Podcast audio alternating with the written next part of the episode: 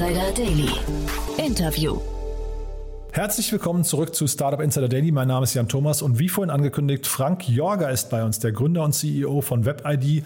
Ein sehr, sehr spannendes Unternehmen, muss ich sagen, von dem Daniel Höpfner von B10 neulich ja im Podcast hier erzählt hat. Er könne sich vorstellen, hier entsteht ein globaler Marktführer. Es geht natürlich um das Thema Webidentifikation. Man merkt aber auch, Frank ist wirklich ein Visionär und hat das Thema weitergesponnen und möchte das weitertreiben. Und genau deswegen hat er sich zum ersten Mal in seiner Unternehmensgeschichte einen großen Investor an Bord geholt. Bis jetzt war das Unternehmen gebootstrapped und hat trotzdem inzwischen 1000 Mitarbeiter. Das muss man sich mal vorstellen, wie es dazu kam und warum er sich auch genau diesen Investor ausgesucht hat und was auch die nächsten Schritte sind. Ob man wirklich hier über einen globalen Marktführer sprechen kann oder ob die Chancen dafür überhaupt gegeben sind, das erfahrt ihr gleich im Gespräch. Es geht auch sofort los. Ich möchte nur mal kurz hinweisen auf das nächste Gespräch nachher. Bei uns zu Gast um 16 Uhr ist Nikolas Pörschke, der Co-Founder und Managing Director von Drop. Und da geht es mal wieder um das Thema äh, Quick Commerce, aber aus einem anderen Blickwinkel, mit einem anderen Ansatz. Denn Drop möchte es quasi E-Commerce-Anbietern ermöglichen, ihre Waren innerhalb von drei Stunden an ihre Kunden auszuliefern, womit das Thema Same-Day-Delivery quasi einen ganz neuen Ansatz bekommt.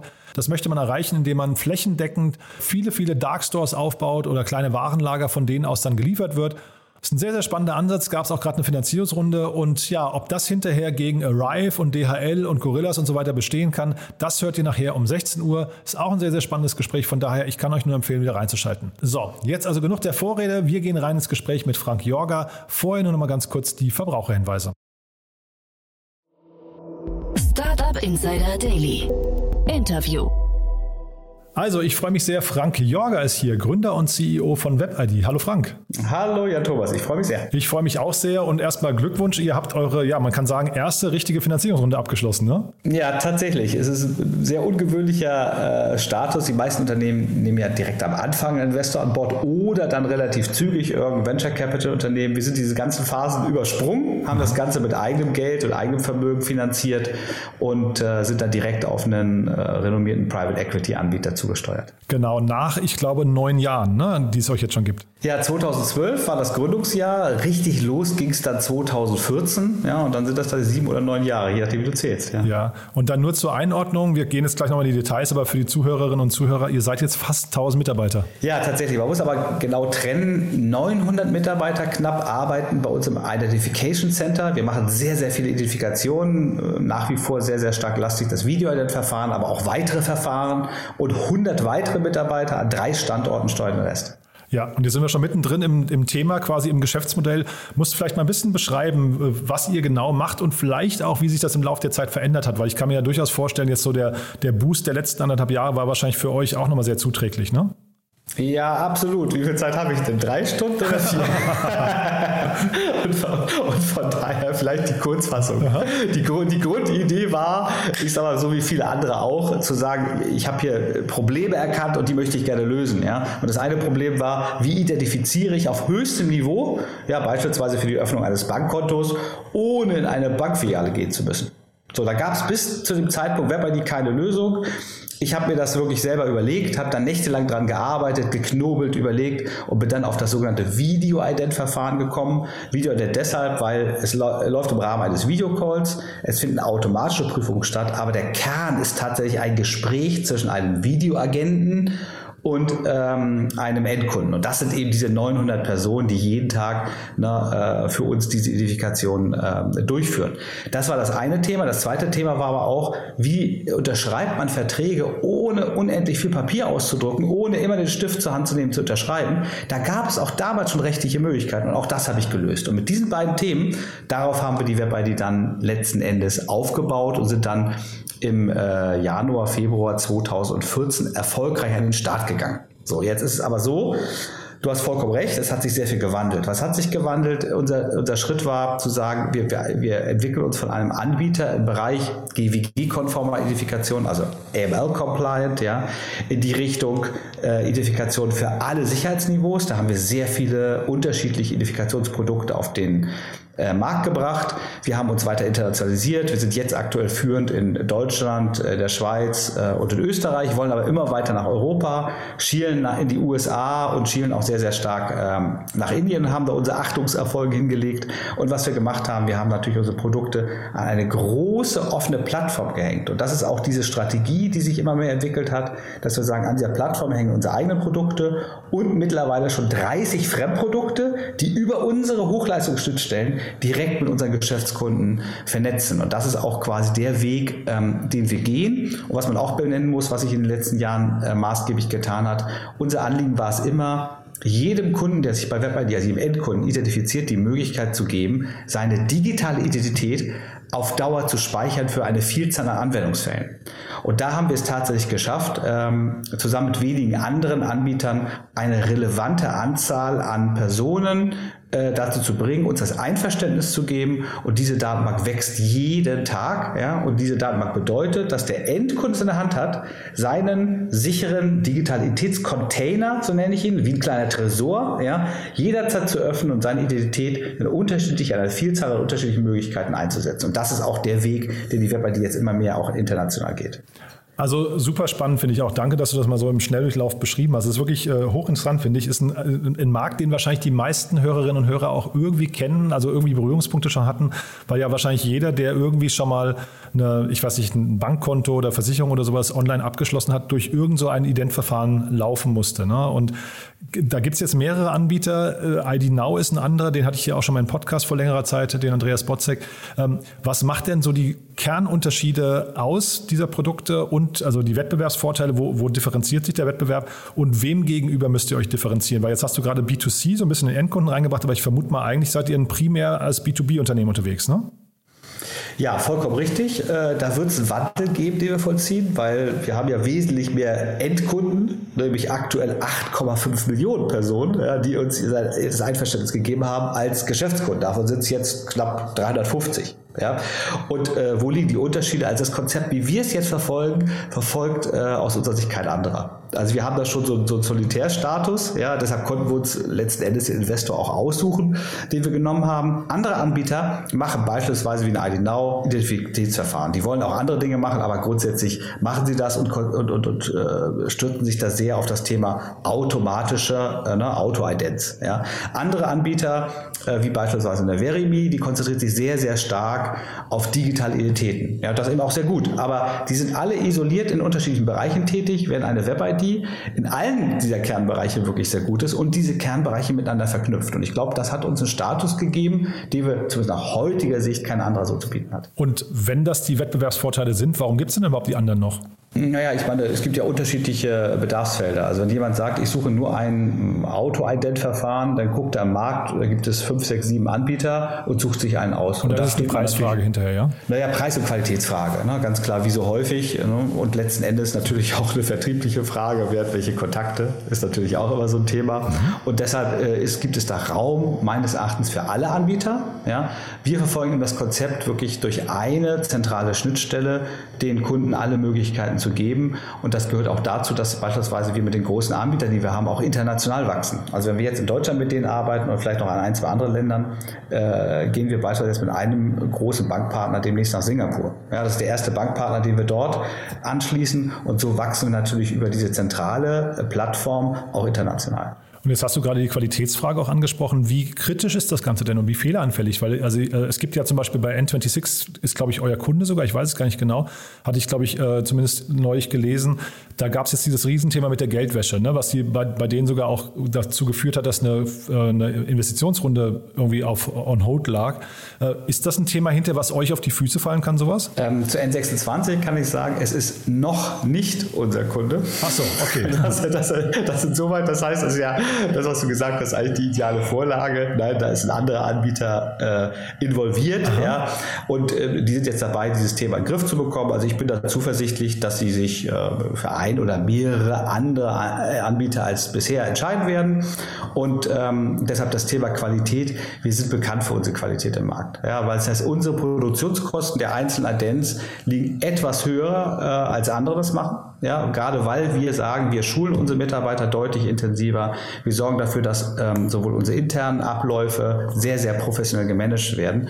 Und äh, wir stehen für die Qualität sehr, sehr stark ein. Und das muss auch so sein. Warum? Wir sind ja hier im, also im Kernbereich, im GWG-konformen Bereich. Da sollte kein Fehler passieren. Es, es, kann immer mal ein Fehler passieren. Niemand ist hundertprozentig perfekt. Ja, überall, wo Menschen arbeiten, ja, auch Maschinen. Ne? Ich meine, da, da kann auch mal was passieren. Ja, aber grundsätzlich ist es tatsächlich so, dass das Verfahren Videoident sich als sehr sicher herausgestellt hat. Und mir sind Anbieter, die versuchen, das auf ähm, Sparflamme zu machen, leider Dorn im Auge, weil das hat dazu geführt, dass so etwas auch mal diskutiert wurde, auch in den Ministerien. Wie sicher ist denn so ein Verfahren? Ja, so dieses Verfahren hat sich aber als sicher herausgestellt. Da kann man jede Bank befragen. Man muss es eben nur in der entsprechenden Qualität durchführen, ohne Frage. Und müsst ihr denn trotzdem an irgendeiner Stelle auch in die Haftung gehen? Also liegen bestimmte Risiken dabei auch bei euch oder, oder tangiert euch das gar nicht? Hm, doch, also um es einmal präzise zu sagen, also das grundsätzliche Risiko, die Identifikation korrekt durchzuführen, liegt natürlich bei dem nach GWG sogenannten Verpflichteten, ja, also in dem Fall bei der Bank, ja, oder im Telekom, beim Telekom-Unternehmen oder, oder bei anderen. Aber wir sind natürlich gehalten, diesen Prozess korrekt durchzuführen. Wenn wir in diesem Prozess Fehler machen sollten, dann haften wir selbstverständlich. Mhm. Und jetzt äh, hast du gerade so äh, fast kokettierend gesagt, weil das habe ich noch nie gehört, ihr konntet euch euren Investor aussuchen.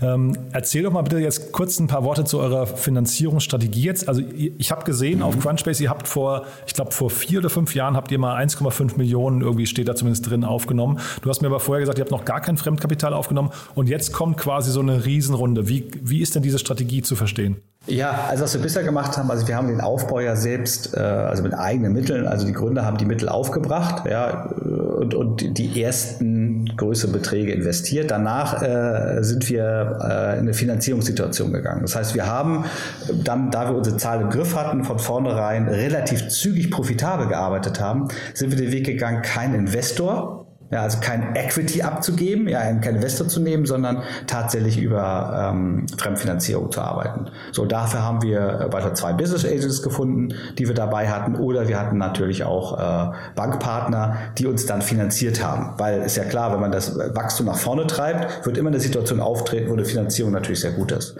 Gebraucht haben wir es, äh, ich sag's mal so, so gut wie gar nicht, ja, weil wir sehr, sehr stark auf unsere Kosten auch geachtet haben und doch auch sehr profitabel gewachsen sind trotz aller Herausforderungen, die im Markt einmal stehen, sodass wir dann gesagt haben, so jetzt machen wir den nächsten Schritt, wo die Finanzierung, die wir haben, ja, da reichen auch 5, 6, 7, 8 Millionen nicht mehr aus, ja, da müssen wir andere Wege gehen. Und da sind die Wege gegangen, dass wir dann mit Investoren gesprochen haben unterschiedlicher ähm, äh, Couleur und haben ganz klar gesagt, also Venture Capital, die Phase haben wir übersprungen. Wir müssen direkt mit größeren Private Equity Anbietern äh, reden. Und da ist die Auswahl dann für uns sehr, sehr schnell auf Enercap gefallen. Alle anderen waren oder viele anderen waren auch interessiert. Ja, und warum Enercap? Enercap war für uns ein ganz klares Konstrukt, was sehr, sehr gründergetrieben ist. Dahinter stecken sehr, sehr faszinierende Persönlichkeiten, die selbst schon gegründet haben und nachher ähm, dieses Konstrukt aufgebaut haben. Und wenn man als Gründer mit Gründern redet, fällt einem so manches deutlich einfacher, als wenn man mit reinen Finanz finanzausgerichteten Private Equity Häusern spricht. Mhm. Finde ich, finde ich hochinteressant. Und jetzt ist das ein Unternehmen, also, ähm, oder vielleicht nochmal kurz dazu. Ich glaube, es gab so ein bisschen Missverständnisse am Markt, ob ihr jetzt komplett verkauft wurdet, weil das war eine Headline, die hatte ich, glaube ich, gelesen im Handelsblatt, ich weiß gar nicht mehr genau. Und zeitgleich mhm. hieß es aber, du bleibst der größte Investor und Anteilseigner. Also wahrscheinlich mhm. ist es dann kein totaler Verkauf gewesen, ne? Ja, vollkommen richtig. Also da wir uns ja relativ bedeckt gehalten haben, ähm, äh, sind dann solche Vermutungen äh, geäußert worden. Ich kann aber ganz klar sagen, wir haben mit Enercap einen Investor, der tatsächlich die Majorität der Webidee hat, das heißt über 50 Prozent. Ja, das kann man, das kann man an der Stelle so sagen. Also hat er tatsächlich die größten Anteile. Es ist trotzdem so, dass ähm, ich als Geschäftsführer und ähm, Hauptgründer, ja, ich hatte ja die Idee, habe den anderen mit dazu zugenommen, ähm, weiterhin das Ganze steuere. Ja, das heißt also, auch da ist es so, es wird uns jetzt nichts aus der Hand genommen, sondern wir laufen genauso weiter wie bisher, haben alle Freiheiten. Selbstverständlich ist es so, wenn jemand viel Geld investiert hat und weiter investieren will, gibt es natürlich Reportings und alles, das gehört einfach standardmäßig mit dazu. Aber ich glaube, wir genießen da wirklich äh, viel mehr Freiheiten als in, in vielen anderen äh, Fällen es der Fall ist. Und was man auch sagen kann, du kannst es ja nachlesen, wenn man sieht, wer ist dann dabei. Grundsätzlich war dieses Event zum einen da geprägt, das Wachstum weiter zu finanzieren, die Möglichkeiten zu haben. Und das zweite ist, es war auch so geprägt, um einige Gründer, die wir dabei hatten, die schon seit längerem nicht mehr operativ tätig sind, äh, für die Web-ID auszuzahlen. Ja? Und das ist auch der zweite Grund, warum wir klar gesagt haben, wir äußern keine Zahlen, wir möchten jetzt nicht irgendwo ja, da irgendwas äh, drin haben, sondern grundsätzlich ist es tatsächlich so, es war einmal äh, dieses, dieses Event zu sagen, äh, Gründer, die nicht mehr operativ dabei sind, werden ausgezahlt. Das heißt, jetzt noch dabei sind, ähm, ist auch nachzulesen, ja mein Bruder, Sven Jorger, der kleinere Anteile hält und ich, ähm, also Frank Jorger, der äh, neben NRCap der größte, äh, also Einzelgesellschafter ähm, der WebID äh, ist. Und im Management selbst haben wir jetzt ja mittlerweile drei Personen. Wir haben auf der einen Seite meinen Bruder als Geschäftsführer, wir haben, um mich jetzt an zweiter Stelle zu nennen, mich als Geschäftsführer und wir haben jetzt neu den Daniel Kreis, der im Fintech-Segment recht bekannt ist und den konnten wir gewinnen, um gerade operativ die Firma noch weiter auf Wachstum zu trimmen und da sind wir jetzt zu dritt. Es werden möglicherweise weitere hinzukommen, jetzt nicht von Enercap, ne? das ist, ist bei anderen der Fall, dass dann irgendwelche Investoren da welche reisen, das ist bei uns nicht der Fall, aber wir bauen uns natürlich jetzt ein erweitertes Management auf, gerade um das internationale Wachstum noch weiter nach vorne treiben zu können. Mhm. Jetzt hast du mehrfach Wachstum gesagt, hast aber zeitgleich auch gesagt, damit es so weitergeht wie bisher. Jetzt kann ich mir aber trotzdem vorstellen, durch so einen Investor ändert sich doch einiges, oder? Also jetzt nicht die Reportings meine ich, sondern eher die Strategie. Man merkt ja, du bist ein visionsgetriebener Mensch, äh, aber jetzt äh, habt ihr wahrscheinlich die Mittel, um bestimmte Dinge auch schneller umzusetzen, oder? Ja, du hast vollkommen recht. Das ist auf der einen Seite eine Riesenchance und auf der anderen Seite aber auch ein Riesendruck. Aha. Ja, weil vorher war es so, ja, vorher war es so, man hat die Vision, hat ganz klar gesagt, die Vision müssen wir in einen Zeitstrahl einordnen. Weil wir haben eben, wir arbeiten profitabel und haben eben beispielsweise Kreditpolster von 5 Millionen. So, jetzt ist die Situation eine andere und deshalb ist, ist natürlich auch die Geschwindigkeit der Umsetzung jetzt eine andere. Das heißt, wir haben jetzt die Finanzmittel zur Verfügung, um ins Unternehmen selber zu investieren. Das heißt also noch mehr Produkte äh, auszubauen, noch mehr vertrieblich natürlich national wie international aktiv zu sein. Genauso gut aber auch beispielsweise jetzt natürlich die Finanzmittel, um andere Unternehmen erwerben zu können. Und neben organischem Wachstum ist das ganz klar unsere Strategie. Wir wollen nicht jedes Unternehmen kaufen, sondern wir wollen die Unternehmen kaufen, die entweder eine Technologie zu bieten haben, die in Märkten bereits Fuß gefasst haben oder vielleicht sogar eine Wettbewerbssituation zu uns stehen und die aber auch dann kulturell äh, mit uns äh, guten Fit eingehen. Und die Möglichkeiten bestehen auch. Und deshalb dieser Bereich, den gab es vor bei WebID nur marginal, dass man mal mit dem einen oder anderen geredet hat über irgendeine Beteiligung, sondern jetzt geht es aber darum zu sagen, wir wachsen organisch und auch anorganisch, was natürlich auch wieder deutlich mehr Arbeit ist. Aber wie du richtig raushörst, ich arbeite ja gerne und von daher macht mir das ja auch Spaß. Und warum dieses anorganische Wachstum? Also wem gegenüber äh, ist das, weil der Investor jetzt irgendwie euch auch als Case sieht, der dann irgendwann in die Börse gehen soll? Oder wie, wie kommt es zu dieser Strategie? Ja, also die Möglichkeiten, was jetzt in den nächsten Jahren passiert, äh, sind natürlich vielfältig. Ich sage, wenn du Sicht auf vier Jahre oder fünf Jahre siehst, also Elecap ist kein Investor, der jetzt einen besonderen Druck verspürt, jetzt unbedingt äh, die eigenen Anteile abgeben zu können, irgendwann äh, mit entsprechendem Gewinn, sondern die begleiten uns ja jetzt. Das heißt, die Optionen sind doch alle da, entweder irgendwann einen noch größeren Finanzinvestor an Bord zu holen oder auch mal irgendwann das Gespräch mit dem Strategen zu suchen oder aber tatsächlich auch auch einen äh, Börsengang vorzubereiten. Nur das ist aktuell kein Thema, sondern wir konzentrieren uns jetzt aufs ähm, weitere Wachstum. Und du hattest ja gefragt nach dem anorganischen Wachstum. Da ist es so, ich habe äh, schon früher identifiziert, es gibt sehr interessante Technologieunternehmen. Die sind teilweise gar nicht so groß, aber die haben wirklich eine ganz tolle Technologie. Ja, so, die haben aber eben nicht diese großen Investoren. Und du weißt ja auch, es ist ja immer so, immer wenn du nicht mindestens diese 10 Millionen Umsatz erreicht hast, ist es schwieriger. Ja, du kannst zwar klar bei Gründung auch einen Investor mit an Bord holen, aber irgendwo ist so diese magische Grenze irgendwie unter oder über 10 Millionen Umsatz. Ja, und ich kenne doch einige Unternehmen, die haben eine ganz herausragende Technologie. Nach meiner ersten Sichtung muss man sagen. Ich habe da noch nicht tiefer reingeguckt und mit denen würden wir gerne sprechen. Und das zweite ist natürlich, ähm, du kannst Wachstum sehr stark beschleunigen, wenn du in Märkte gehst wo bereits äh, Wettbewerbsanbieter sind und mit denen natürlich dadurch strategische Allianzen eingehst. Und auch das äh, werden wir machen, weil die letzten Jahre sind die anderen ja nicht untätig geblieben, sondern die, im Ausland sind ja Unternehmen entstanden, die genau das Gleiche machen wie eine Web-ID oder etwas Ähnliches. Und auch mit denen können wir natürlich sehr gut sprechen, weil ich glaube, wir haben einen super äh, Track Record, wir haben eine super Geschichte zu bieten, wir haben unsere Wachstumsziele erreicht, wir sind super positioniert als Brand und auch als Wachstumsunternehmen. Und ich glaube, da können wir doch ein einige für begeistert, den Weg mitzugehen. Du hast jetzt vorhin selbst mal gesagt, und das habe ich auch im Handelsblatt gelesen, dass ihr ein Fintech seid. Ähm, das ist mir noch nicht ganz klar. Kannst du das vielleicht nochmal einordnen, bevor wir über die weitere Strategie sprechen? Ja, also man muss da sagen, es gibt ja auch keine ganz, ganz klare Definition, was ein Fintech-Unternehmen ist und was nicht. Das gilt ja für, für andere Begrifflichkeiten auch. Mhm. Ich habe immer mal geschaut, wann das, der Begriff zum ersten Mal aufkam. Das ist schon lange, lange, lange Jahre her. Aber im Prinzip ist, ist es ja so, wir bieten eine Technologie, ja, äh, an die sich äh, ich sag, Finanzinstitute und aktuell ist es nach wie vor primär Finanzinstitute, also wie Banken, Versicherungen oder andere, oder ich sag mal beispielsweise einer unserer größten Kunden ist eben auch Trade Republic, ja, die eine sensationelle Story hingelegt haben, also extremst beeindruckend, ja, die sich bei uns anbinden können und unsere Technologie auf unterschiedliche Art und Weise verwenden können. Ja?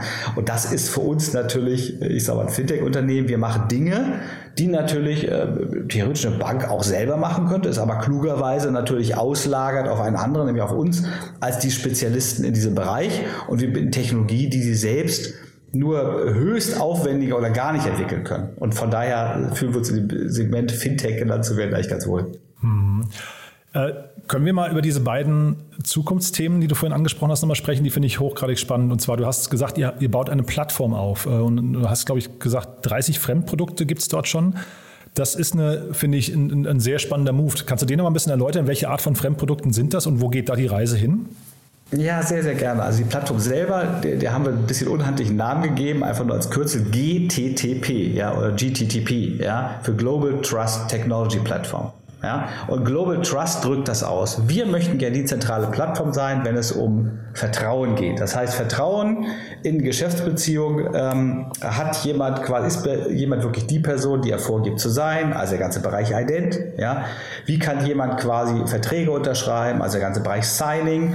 Und der dritte Bereich natürlich auch das Thema, äh, wie bewerte ich Risiken, also auch Risk ja, in dem Bereich. So, und, und diese Plattform bietet heute schon Produkte an, die im Ident-Bereich und im Signing-Bereich anzusiedeln sind, also beispielsweise unsere eigenen Produkte, ja, also AML-Compliant-Bereich, unser Video-Ident oder das für uns erfundene Account-Ident, also Konto-Ident, das heißt die Identifikation auf höchstem Niveau über ein bestehendes Bankkonto. Genauso gut haben wir natürlich Auto-Ident-Produkte und wir haben, haben, haben Signing-Produkte äh, dran. So, jetzt ist es aber auch so, dass wir einzelne Bausteine natürlich auch isoliert zur Verfügung stellen können. Also, äh, mal Beispiel, wenn jemand sagt, er möchte gerne eine Risikobewertung durchführen, indem er über diesen sogenannten Blick aufs Konto ja, das ermöglicht, können wir das quasi über unsere Schnittstellen mit unseren Partnern auch gewährleisten. Oder aber, wenn beispielsweise jemand sagt, ich möchte, bevor jemand identifiziert wird, das Device ja, was dort verwendet wird, also das Handy beispielsweise, auch einer Kontrolle unterziehen, ob dieses Handy vielleicht schon mal zweckentfremdet verwendet wurde, einfach zur Sicherheitserhöhung, kann dieses sogenannte Device Ident auch über unsere Schnittstellen nutzen. Und so kombinieren wir eigenes Produkt-Know-how, eigene Produktentwicklungskapazitäten mit Fremdprodukten, die man direkt über unsere Schnittstellen beziehen kann. Und das, und jetzt ist eben der, der Hauptclou, ist nicht nur in Deutschland, sondern auch in anderen Ländern. Und das Gute ist, wenn jetzt ein Kunde von uns sagt, beispielsweise ein großer Telco-Anbieter sagt, ich möchte gerne nach Brasilien mit WebID. Dann schauen wir uns den Markt an und hängen die Anbieter, die er dafür nutzen möchte, direkt an unsere Plattform. Und das macht ihr, damit, damit, ihr quasi attraktiver werdet für die Kunden oder macht ihr das als neuen Revenue Stream, um zum Beispiel eben solche Handyanbieter äh, abfragen oder äh, Handyabfragen, äh, die quasi on zu boarden bei euch und an denen auch mitzuverdienen? Ja, beides. Also weil auf der einen Seite erweitert man dadurch natürlich äh, diese sogenannten Verticals, ja, das heißt, man hat mehr Geschäftsbereiche weltweit, die man ansprechen kann, ohne Frage. Aber grundsätzlich ist das auch entwickelt worden aus Interesse unserer Kunden heraus. Das heißt, unsere Bestandskunden haben gesagt, sie hätten gerne auch Lösungen von WebID, die noch weitreichender sind dann bieten wir es über die Plattform und die internationaler sind. Und da folgen wir einfach dem Ruf unserer Kunden, was wir, muss ich dazu sagen, äh, auch von vornherein immer gemacht haben. Das heißt, wir waren immer sehr stark, schon immer auf Qualität ausgerichtet und immer dem, dem der, der Nachfrage unserer Kunden. Und wenn ein Kunde gesagt hat, ich hätte gerne etwas in diese und jene Richtung, dann haben wir angefangen, darüber nachzudenken und das zu entwickeln. Mhm. Und jetzt hast du vorhin gesagt, ihr speichert auch die digitalen Identitäten von 8,5 Millionen Endkunden. Was kann man, was kann man damit alles anstellen? Ja, du musst dir Folgendes vorstellen. Also es gibt sehr viele smarte Ident-Möglichkeiten, wie so ein Video-Ident. Es gibt eben das Konto-Ident, aber es gibt natürlich auch das EID-Ident-Verfahren, ähm, das heißt, wo man über seine, die elektronische Funktion des Ausweises äh, sich ausweist. Das sind alles smarte, interessante ähm, Ident-Möglichkeiten. Jetzt ist aber so, Der smarteste Weg, sich zu identifizieren, ist natürlich über eine bestehende Datenbank digitale Identitäten. Weil wenn du dich einmal ausgewiesen hast mit einem offiziellen Ausweisdokument, warum sollst du dann jedes Mal, wenn du dich irgendwo digital bewegst, das wieder und wieder und wieder machen müssen? Und das ist heute so. Ja? Und deshalb kann man ja referenzieren auf einen digitalen Container. Und das bieten wir eben an. Man muss natürlich Sicherheitsmöglichkeiten schaffen, dass erstens diese Identität immer noch valide ist und natürlich die Person, die es benutzt, auch die Person ist.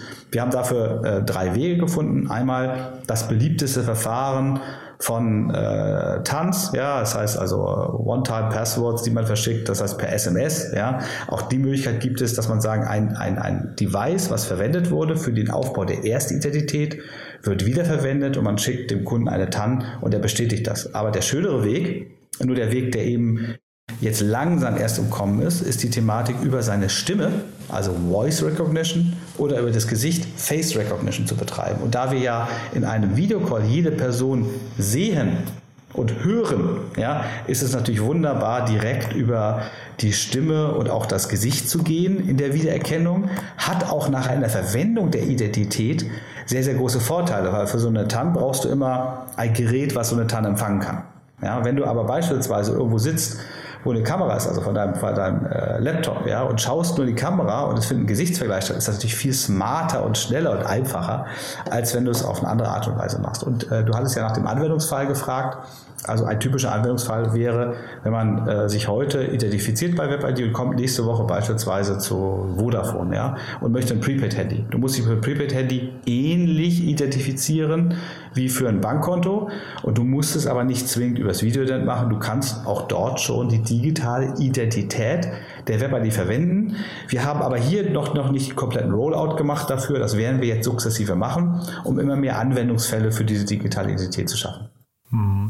Wer, wer, den Film Mr. Robot gesehen hat, der kennt so ein bisschen das Problem mit dem Identitätsdiebstahl. Ne? Das ist aber für euch kein Thema. Naja, also ich meine, wir beschäftigen uns damit jeden Tag. Also ich sage mir, das war kein, kein Thema, dann würden die Alarmanlagen losgehen. Mhm. Natürlich schauen wir, es ist immer ein Wettrüsten. Ne? Ich meine, es gibt immer mehr Betrüger, die sich äh, interessante Dinge äh, überlegen. Mhm. Wir haben dafür eine eigene Schulungsabteilung, die sich mit diesen Themen beschäftigt und unsere Mitarbeiter schult und auch unsere Systeme lernen natürlich dazu. Ja, und da gibt es klassisch zwei typische Angriffsszenarien. Entweder tatsächlich, dass versucht wird, irgendwas in dem Videostream oder was zu verändern. Höchst kompliziert, ist auch sehr selten. Primär ist es tatsächlich so, dass äh, gefälschte oder verfälschte Ausweisdokumente Verwendung finden.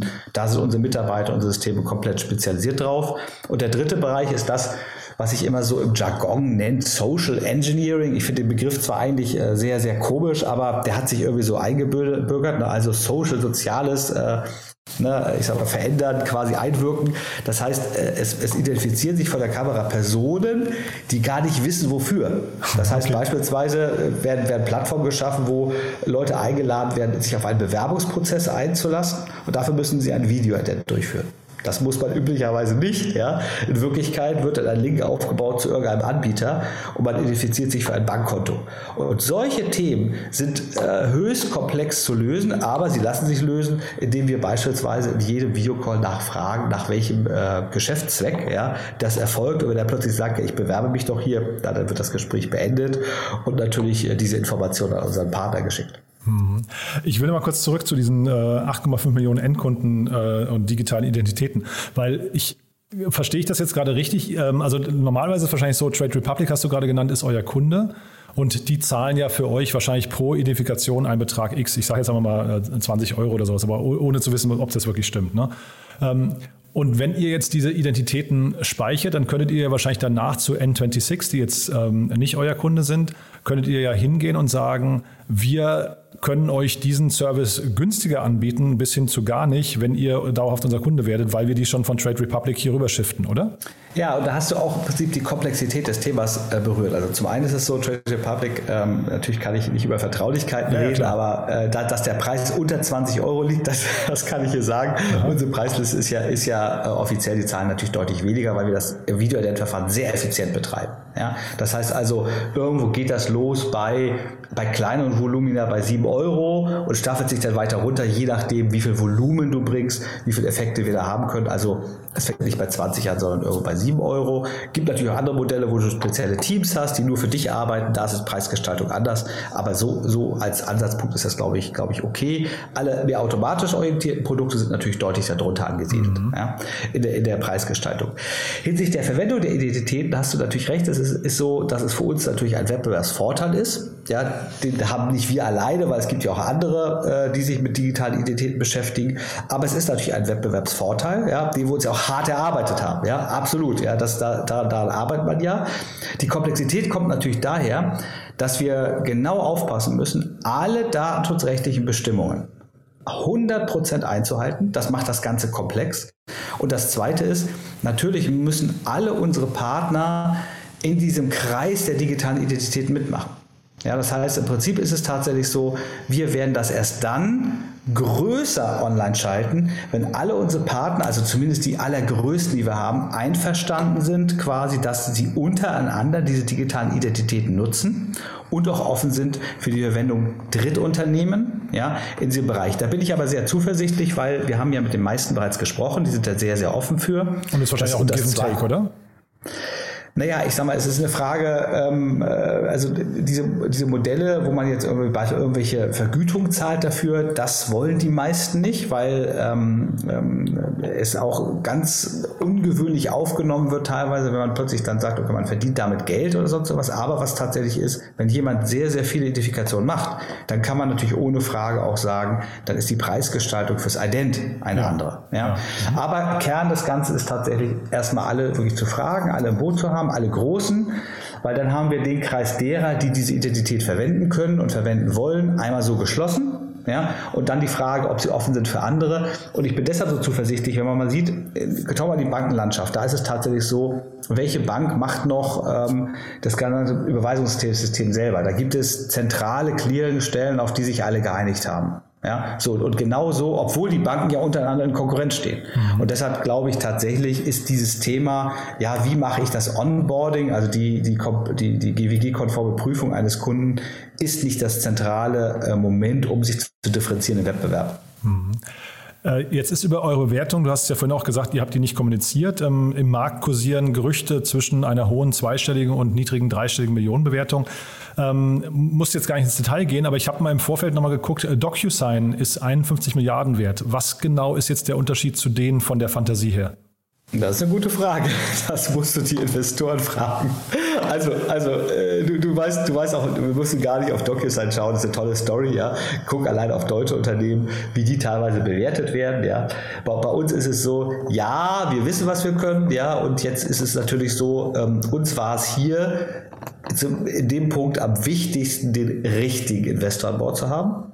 Ja, da ging es uns jetzt nicht darum, ähm, das letzte Fünkchen irgendwie rauszuholen, sondern wir wollten einfach ganz klar die Freiheit haben, weiter wachsen zu können und nicht zu stark dann von irgendwelchen Fremdinteressen gelenkt zu werden. Ne? Ohne Frage, das ist für uns das Wichtigste gewesen. Zusätzlich hatte ich ja gesagt, ging es ja hier auch darum, um einige ähm, äh, Gründe auszuzahlen. Das ist immer noch eine andere Geschichte und hat auch Klar. eine Bewertung. Natürlich nee, ich mache jetzt so nach vorne raus. Also jetzt Cap, Cap, Cap Table Hygiene verstehe ich, aber jetzt so nach vorne raus ja. die Story, wo geht hier? Weil der Daniel ja. Höpfner hier, wir haben das, wir haben euren Fall mal besprochen hier im Podcast. Der sagte, ja. er sieht hier möglicherweise einen Global Leader, der aus Deutschland raus, äh, heraus entsteht. Ist das deiner Meinung nach auch so? Ja, also es ist immer ein bisschen schwierig, zu selbstbewusst aufzutreten, aber ich glaube, ja, ich glaube, wir haben hier wirklich super Basisarbeit gemacht die letzten Jahre. Äh, schau dir gerade die letzten drei Jahre an, wie stark wir gewachsen sind. Äh, wir sind das Thema sehr früh angegangen und ich glaube, wir haben auch eine klare Vision. Und ähm, tatsächlich äh, sehe ich hier für die Web-ID in der Zukunft wirklich eine Multimilliardenbewertung. Ja, mhm. tatsächlich. Ja, aber ich sehe das nicht besonders verkrampft, ja, sondern wir sagen jetzt im Prinzip eigentlich, wichtig für eine Web-ID ist es, weiter zu wachsen, die Kultur, wie wir sie haben, weiter voranzutreiben, alles richtig zu machen. Und wenn wir dann den Status Unicorn erreicht haben, dann gibt's was zu feiern. Mhm. Das ist quasi eigentlich so ein bisschen das Ziel, was wir vor Augen haben. Und du hast vollkommen recht, ja. Ähm, die Möglichkeit haben wir. Und es gibt ja nicht so viele deutsche Gründungen, ja, die diese Möglichkeit so, sich so in sich haben. Und wir würden das gerne auch natürlich entsprechend umsetzen, ja. Mhm. Du, dann allerletzte Frage zu eurem Produkt, äh, Stichwort Blockchain. Den Begriff hast du jetzt gar nicht fallen lassen. Äh, wie passt der bei euch rein möglicherweise? Ja, also er spielt schon eine große Rolle, wobei ähm, wir das nicht so als Buzzword irgendwie nach vorne stellen. Ja, diese Blockchain-Technologie ist hochinteressant. Ja, sie kann für unterschiedliche Fälle eingesetzt werden. Du siehst ja, ne, du kannst sie auf jeden Fall verwenden für das Thema Bitcoin und Co. Das ist also Cryptocurrencies hochinteressant, ja, ist aber viel auch äh, Gespiele, was da aktuell passiert. Ne? Das zweite, wofür sie einsetzen kannst, ist natürlich für den ganzen Payment-Bereich. Ja, das ist ein Bereich, in dem wir aktuell ja gar nicht sind. Ja, ich meine, wir haben ja kein, kein, wir bieten ja kein Zahlsystem im klassischen Sinne. Aber der dritte Bereich ist natürlich auch, wie ermöglichst du die Identitätsnachweis auf eine sehr smarte, schnelle, sichere und auch anonyme Art und Weise. Ja, weil jeder, ich glaube, jeder Mensch auf diesem Planeten muss natürlich den Regularien folgen, ohne Frage. Ja, du musst dich ausweisen, das ist in den Gesetzen drin, damit man Geldwäsche, Terrorismus und ähnliche Dinge vermeiden kann. Aber trotzdem hat jeder Mensch das Recht, sich auch im Digitalen anonym zu bewegen. Und mit der Blockchain-Technologie kombiniert, mit unseren digitalen Identitäten, kannst du dieses Ziel erreichen, weil du musst dir vorstellen, jeder Container enthält eine wirklich geprüfte, sichere Identität. Aber die Verwendung dieses Containers erfordert nicht zwingend, dass immer alle Daten irgendwo übers Netz geschickt werden. Da reicht es auch aus, wenn eine Webber die bestätigt, ja, es handelt sich um eine geprüfte Person, aber eigentlich sind die, ist die Offenlegung dieser Identität gar nicht erforderlich. Und da ist die, die Blockchain-Technologie nochmal ein ganz, ganz spannender Bereich für uns, äh, woran wir auch arbeiten, weil letzten Endes die das Unternehmen natürlich Geschäftsgründer, aber wir möchten auch gerne das Thema Digitalitäten im Sinne quasi aller Menschen nach vorne bringen. Ja, das heißt, und da möchten wir einfach auch diese Identitäten schützen. Und du kannst sie nicht nur schützen, indem du sichere Container schaffst, sondern indem du auch die Verwendung schützt, indem ein, ein, ein, ein jeder, jeder Mensch die Möglichkeit hat, sich wenn es nicht zwingend erforderlich ist, seine Identität offen zu legen, sich auch bitte anonym bewegen darf. Mhm. Und das ist auch ein Anliegen der WebID.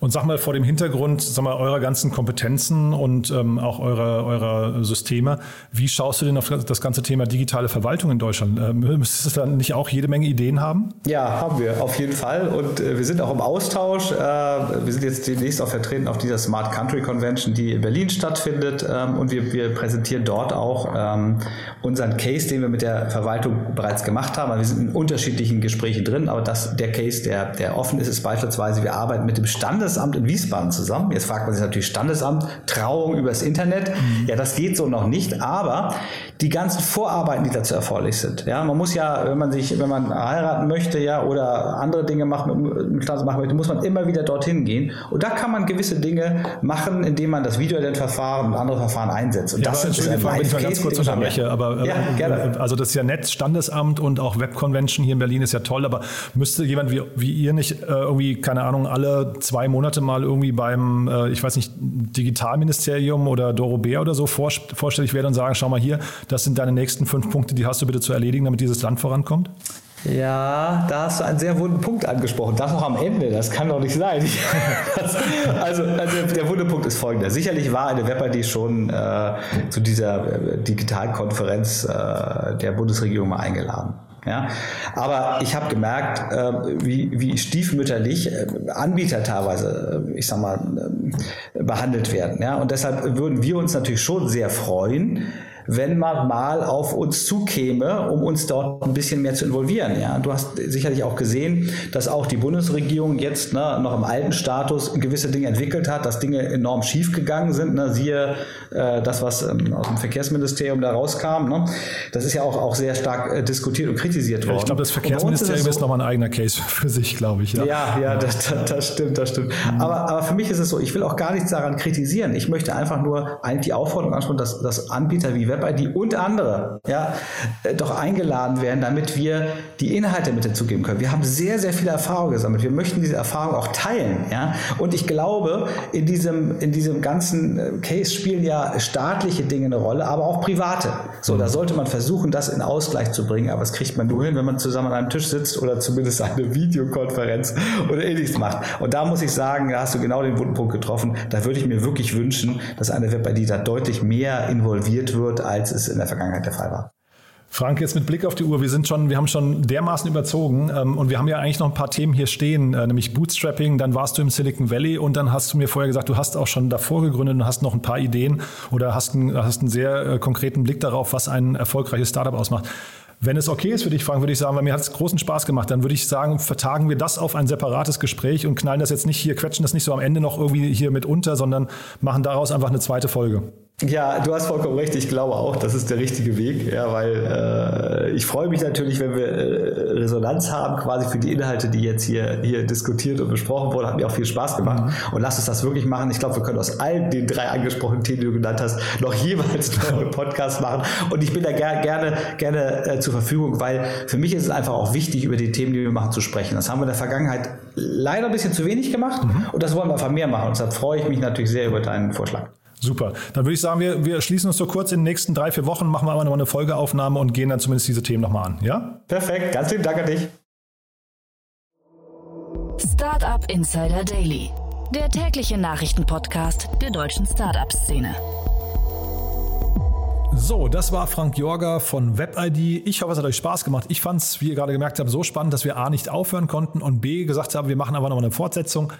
Wir haben uns verabredet, so in vier Wochen ungefähr geht es hier weiter mit Frank Jorger. Ich glaube, da gibt es noch viel, viel zu erzählen. Ihr habt ja gerade schon gemerkt, er ist wirklich mit Spaß dabei und äh, hat auch große, tolle Ideen und sieht diesen ganzen Markt natürlich nochmal viel, viel größer und äh, viel, viel strategischer und visionärer, als uns das so einfallen würde. Nichtsdestotrotz, wir sprechen dann eben über andere Faktoren nochmal. Ihr habt es ja gerade gehört, es wird wirklich nochmal ein tolles Gespräch. Das dann, wie gesagt, so in drei bis vier Wochen. Jetzt nochmal kurz der Hinweis auf nachher. Nikolaus Perschke ist bei uns, der Co-Founder und Managing Director von Drop, ein Unternehmen aus dem Quick Delivery Markt, das andere E-Commerce-Anbieter enablen möchte, ihre Kundenzufriedenheit zu steigern, indem man die Waren innerhalb von drei Stunden nach Hause liefern kann. Ob das Hand und Fuß hat, ob das wirklich einen Kundennerv trifft, das erfahrt ihr dann hier um 16 Uhr. Ich würde mich freuen, wenn wir uns wieder hören. In diesem Sinne, euch noch einen wunderschönen Tag und hoffentlich bis nachher. Ciao, ciao.